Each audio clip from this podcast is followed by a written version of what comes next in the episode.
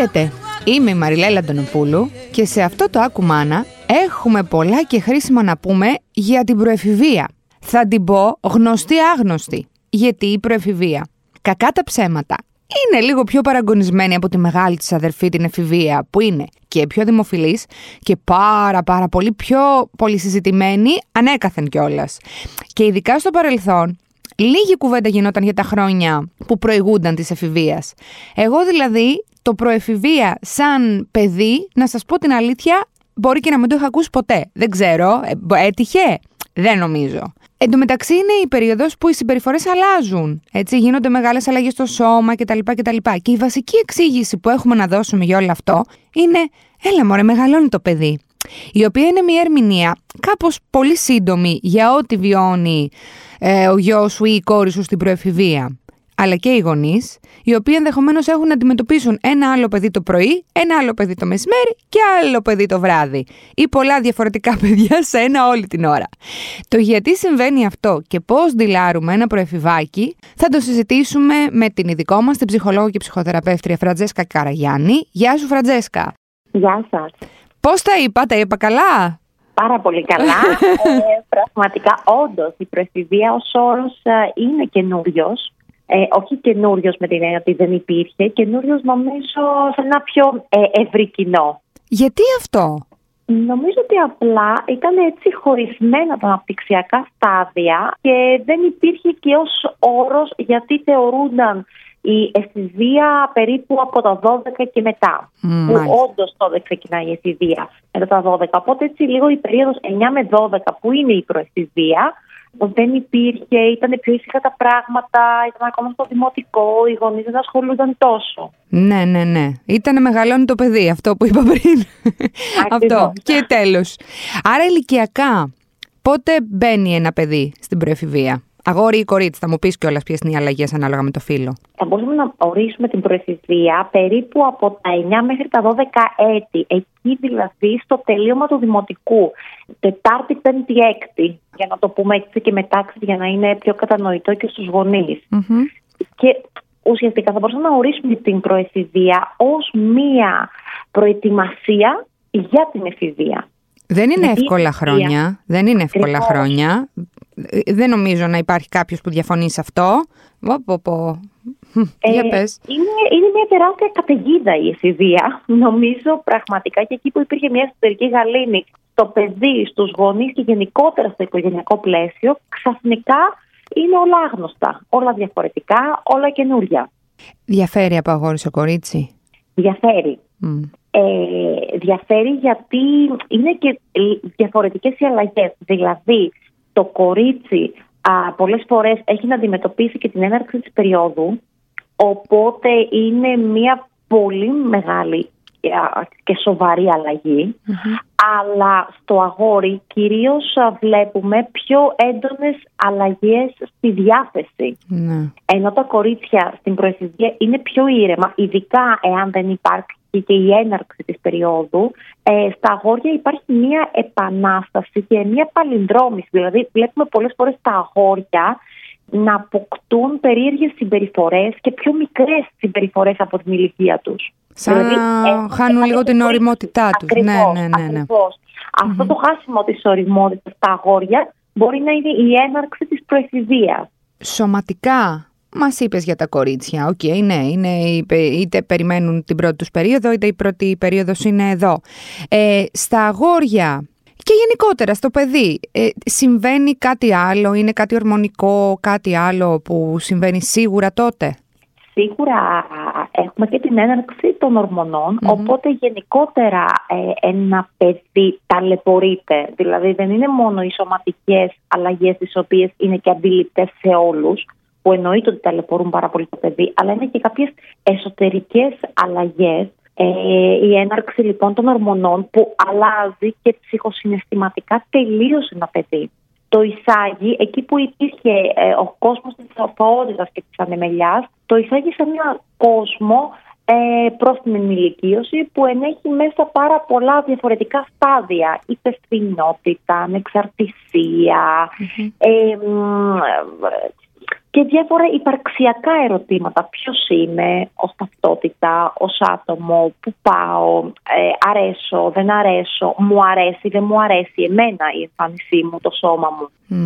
μάλιστα. Οι γονείς πώς πρέπει να αντιδρούν σε όλο αυτή τη, για την έκρηξη ανεξαρτησίας, απομόνωσης, αυτογνωσίας; Γιατί εγώ τις περισσότερες φορές βλέπω τους γονείς να έχουν μία όχι απόγνωση, αλλά ξέρεις τώρα τι να κάνω, να μην, το, να μην το πληγώσω, να μην του αφήσω αυτά τα γνωστά που λέμε, ξέρεις, να μην το αφήσω κάποιο τραύμα κτλ.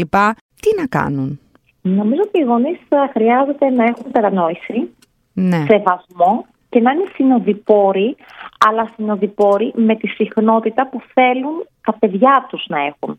Για φέρει μερικά παραδείγματα να καταλάβουμε. Ακριβώς. Αυτό είναι λίγο... Δηλαδή, τα παιδιά στην προεφηβεία ε, έχουν την ανάγκη να κατευθυνούν σε μια ανεξαρτητοποίηση, σε μια απομόνωση, σε μια αυτονομία. Αυτό παράζει πάρα πολύ τους γονείς.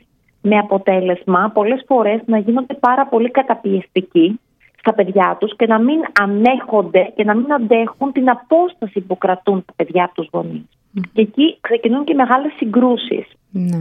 Δηλαδή νομίζω ότι οι γονείς εκείνη τη στιγμή θα πρέπει να αποδεχτούν ότι τα παιδιά τους έχουν ανάγκη να κρατήσουν κάποια πράγματα για τον εαυτό τους, να κλείσουν την πόρτα τους, να μην έχουν όρεξη, να μην θέλουν να μοιραστούν τα πάντα. Οπότε νομίζω ότι το πιο σημαντικό οι γονείς είναι να έχουν μια στάση όχι φυσικά αδιαφορίας και απομόνωσης, αλλά κατανόησης ότι κατανοώ αυτή τη στιγμή ότι θέλεις το χώρο σου, θέλεις να μείνεις μόνος σου. Από την άλλη, είναι σημαντικό να μην χάσουν το κομμάτι της ενημέρωσης, ότι οι γονείς οφείλουν να ενημερώσουν. Όλες αυτές οι αλλαγές δεν είναι γνωστές στα παιδιά και δυστυχώς δεν υπάρχει και το σχολείο για να ενημερώσει τα παιδιά. Δηλαδή στα σχολικά μέσα πλαίσια δεν υπάρχει αυτό που λέμε η διδασκαλία για την αλλαγή που επρόκειτο να συμβεί στο σώμα. ναι. Ε, Ακριβώς. Οπότε αυτό το ρόλο πρέπει να τον πάρουν οι γονείς, να μην τον χάσουν. Ναι. Είναι η φάση και όλες που τα παιδιά αρχίζουν ενδεχομένως και λίγο, ε, πώς το λένε, λένε και τις πιο βρώμικες λέξεις που λέμε. θέλουν να αρχίζουν να βρίζουν, θέλουν να, μπορεί να θέλουν να κάνουν κάποιες ψηλοαλλαγές στην εμφάνισή τους. Ναι, από τα 10 και τα 11, δεν, τώρα δεν είναι, ε, μπορεί να ακούγεται μικρή ηλικία. Εντάξει, δεν είπα να πάνε να κάνουν, ε, ξέρω εγώ, τατουάζ, αλλά θέλω να πω ότι αυτά όλα ε, είχα πάντα αυτή την ερώτηση και την απορία αν ας πούμε ένα παιδί αρχίζει γενικά και αλλάζει την εμφάνισή του δραστικά. Ξέρεις, mm. αντίστοιχα τα αγόρια και τα Και ε, φυσικά είναι, ε, η αιτία είναι αυτή που μόλις είπες, ξέρεις, ότι είναι σε αυτή τη φάση. Πώς πρέπει να συμπεριφερθεί ένας γονιός, δηλαδή να δείξει απόλυτη κατανόηση; Ε, νομίζω, λίγο να το ξεκαθαρίσουμε. Ναι. Άλλο προεφηβεία και άλλο ε, γενικά μία επαναστατική εναντιωματική συμπεριφορά. Γιατί πολλές φορές οι γονείς και οι εκπαιδευτικοί ενίοτε ρίχνουν, πώς να το πω, δικαιολογούν ναι. τις συμπεριφορές των παιδιών λόγω της ηλικίας. Εκεί μπορεί όμως να κρύβεται κάτι πιο σοβαρό. Ένα παιδί δηλαδή στην προεφηβεία δεν θα έχει μια τόσο ακραία συμπεριφορά εάν δεν συντρέχει και κάποιος άλλος παράγοντας. Μάλιστα, ωραία. Ναι, ναι. Είναι σημαντικό να το τονίσουμε. Δηλαδή, ένα παιδί μπορεί να βρίσκεται στην προεφηβεία, αλλά να μην έχει ηρεμήσει ψυχικά ποτέ. Δηλαδή να μην έχει πέρασει ποτέ από αυτή που λέμε λανθάνουσα κατάσταση, όπου είναι όλα γαλήνια ε, και ήρεμα εσωτερικά. Ένα παιδί λοιπόν που είναι ανταρσίας από την παιδική ηλικία, ναι. ε, δεν θα το ρίξουμε στην προεφηβεία ή σε αυτό που λένε πολλές φορές, Α, έχει μπει πιο νωρίς στην εφηβεία. Εκεί οι γονείς θα πρέπει να προβληματιστούν ότι μήπως υπάρχει κάτι άλλο. Ναι, ότι υπάρχει, είναι ένα παιδί που είναι ήδη ταραγμένο και απλά όλες αυτές οι αντικειμενικές αλλαγές μπορούν να το κάνουν ακόμα. Απλά, αλλά προπάρχει κάτι. Μια, μια ταραχή, ναι. Το παιδί τι θέλει από τους γονείς του σε αυτή την ε, ηλικία; Νομίζω θέλει Δεν ψάχνει για φίλους.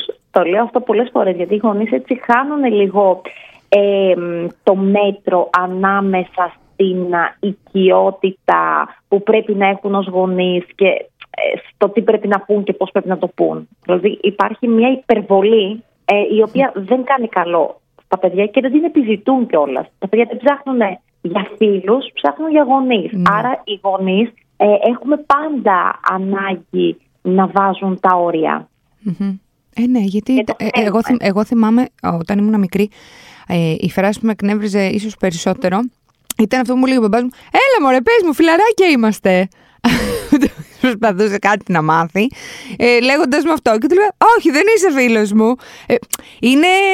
Ε, δεν, δεν, δεν, δεν πετυχαίνεις κάτι με αυτόν τον τρόπο, γιατί είναι αυτό που λες. Δεν θέλουν. Φίλους έχουν. Αυτό. Και αν δεν έχουν φίλους, δεν θα κάνουν φίλους τους γονείς τους. Δεν, δεν πρέπει να γίνει αυτό. Οι γονείς απλά ναι. δεν πρέπει. Αυτό που είπες, η ενημέρωση, γιατί συμβαίνουν πολλά και τα καημένα τα δόλια δεν ξέρουν τι είναι. Οπότε είναι πολύ βασικό αυτό που λες, γιατί δεν νομίζω ότι γίνεται και 100% από τους γονείς. Δηλαδή νομίζουν ότι έλα άστο θα του περάσει, ξέρεις ότι είναι μια φάση, ε, ότι είναι η σωστή στάση. Αλλά μάλλον δεν είναι αυτή, σωστά. Φυσικά και δεν πρέπει να λέμε θα του περάσει. Mm. Επίσης θα πρέπει να, να προβληματίζει τους γονείς αν το παιδί δεν έχει φίλους μπαίνοντα στην προεφηβεία και αντί να πάρουν εκείνη το ρόλο ενός φίλου, θα πρέπει να σκεφτούν τρόπους ώστε να κοινωνικοποιήσουν το παιδί. Ναι. Και όχι να μείνουν οι ίδιοι πιο κοντά στο παιδί, γιατί έτσι δεν το αφήνουν και δεν το βοηθούν για το επόμενο βήμα, το καθυλώνουν σε ένα προηγούμενο βήμα και σε ένα προηγούμενο στάδιο. Ε, είναι η φάση και όλας που γίνονται οι πρώτες κουβέντες ε, σεξουαλικής φύσεως ή όχι; Δηλαδή, επιδιώκουμε να συζητήσουμε με τα παιδιά για κάτι τέτοιο ή περιμένουμε τις ερωτήσεις τους; Ε, επιδιώκουμε, γιατί πολλές φορές κάποια παιδιά μπορεί να είναι πιο κλειστά, πιο συναισθαλμένα, πιο ντροπαλά. Οι γονείς είναι εκείνοι που θα πρέπει να κάνουν την έναρξη για αυτά τα πιο δύσκολα, να το πω εγώ, θέματα. Γιατί η προεφηβεία είναι και ίσως η αρχή σιγά σιγά της αφύπνεσης της σεξουαλικότητας.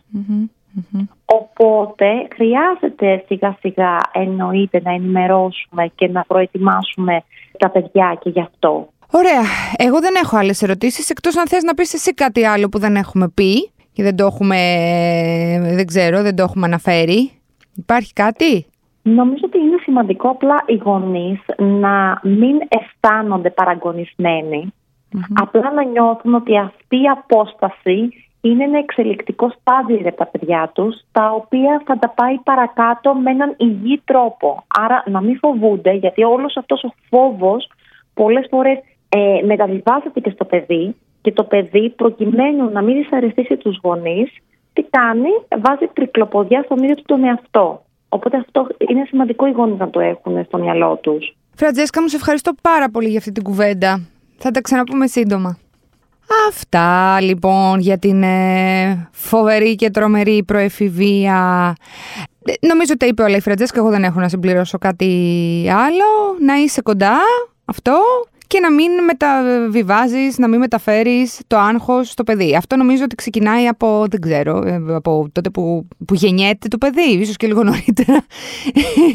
Είναι γνωστό tip και πολύ σημαντικό. Αυτά λοιπόν για αυτήν την εβδομάδα. Ραντεβού μέχρι την επόμενη, Πέμπτη.